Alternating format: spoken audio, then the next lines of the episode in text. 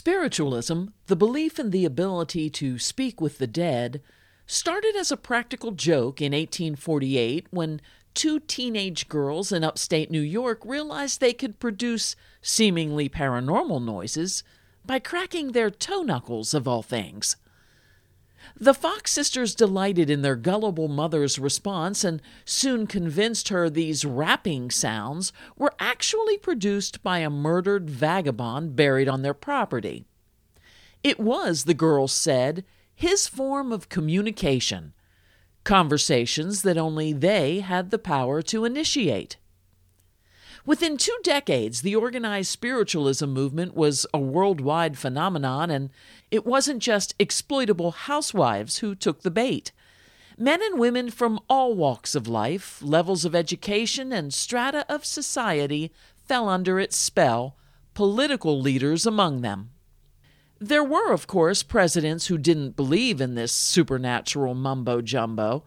But to paraphrase the old cliche, Psychics aren't known for letting the facts get in the way of a good story, which is, coincidentally, what I'm about to tell.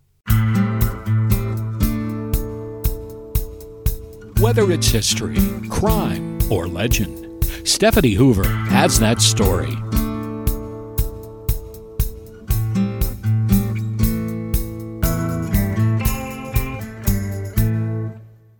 Abraham Lincoln is believed by many people to have been a strong believer in spiritualism and its fortune telling mediums. The most widely repeated and erroneous story about Lincoln is that he recounted a premonition of his own death. This account was cemented in 20th century popular culture by Lewis William Rogers' book, Dreams and Premonitions, which details Abraham Lincoln's famous premonition of seeing his own casket in the White House. As corroboration, Rogers quotes from the diary of then Secretary of the Navy Gideon Welles, who supposedly witnessed the president's retelling of his vision. Upon comparing Rogers' interpretation with Welles' actual words, however, it's clear that Rogers misquoted Welles' diary entry and took it completely out of context. Still, it is true that both Mary Todd Lincoln and her husband did enjoy the company of psychic mediums and did indeed invite them to the White House. One of their favorites was Nettie Colburn Maynard, a self proclaimed sleeping preacher who delivered her prognostications while in a sleep like trance. Maynard helped cement the theory that Abraham Lincoln was a spiritualist by refusing to say that he wasn't. When asked about the president's beliefs, Maynard replied that if consulting and following the advice of the spirits was evidence, then Lincoln was surely a spiritualist. This guilt by association theory is hard to swallow, however, when one considers that one of Lincoln's most trusted advisors was Professor Joseph Henry, one of the founding members of the Smithsonian Institution, and an early inventor of the electric telegraph. Henry was a fierce anti spiritualist who believed it was his duty to rid followers of the movement of what he called their dangerous delusions. In one noteworthy instance, Lincoln called Henry to the White House to determine the validity of a seance medium with whom Lincoln was particularly impressed. Henry quickly and bluntly disabused the president of the notion that this self proclaimed medium possessed supernatural powers, although Henry was offering opinion rather than proven fact. Several years later, by serendipitous accident, Henry was able to verify the advice he'd given the president. During a train trip, Henry found himself seated next to a fellow passenger who was also a manufacturer of telegraphic instruments. This young man confided to Henry that spiritualists often contracted him to produce customized versions of his products to feign voice manifestations. Among the young manufacturer's customers was the very medium about whom President Lincoln sought Henry's counsel. Ten years after Lincoln's death, another man in the White House took up the spiritualism mantle. Unlike Lincoln, however, Henry Wilson, vice president to Ulysses S. Grant, was more reticent to publicly demonstrate his interest, although he did make appearances in spiritualist circles. Wilson once posed for notoriously bogus spirit photographer William Mumler. He was also outed in a book called 40 Years on the Spiritual Rostrum by Warren Chase, although many of Chase's allegations were speculative at best. In the summer of 1874, though, Wilson himself seemed to confirm his interest, if not full belief, in spiritualism. In Philadelphia, a couple named Nelson and Jenny Holmes were hosting seances for some of the city's and country's most influential figures.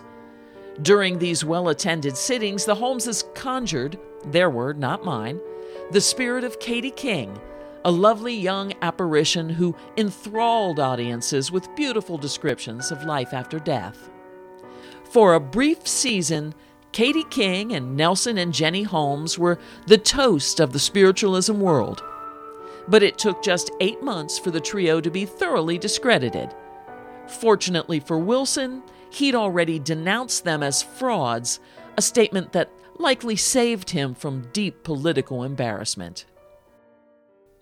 Of course, politicians don't have to believe in the supernatural to be the subjects of paranormal conjecture as proven by the predictions of the late celebrity astrologer and psychic Jeane Dixon. Dixon was born Lydia Emma Pinckert and spent her childhood in California.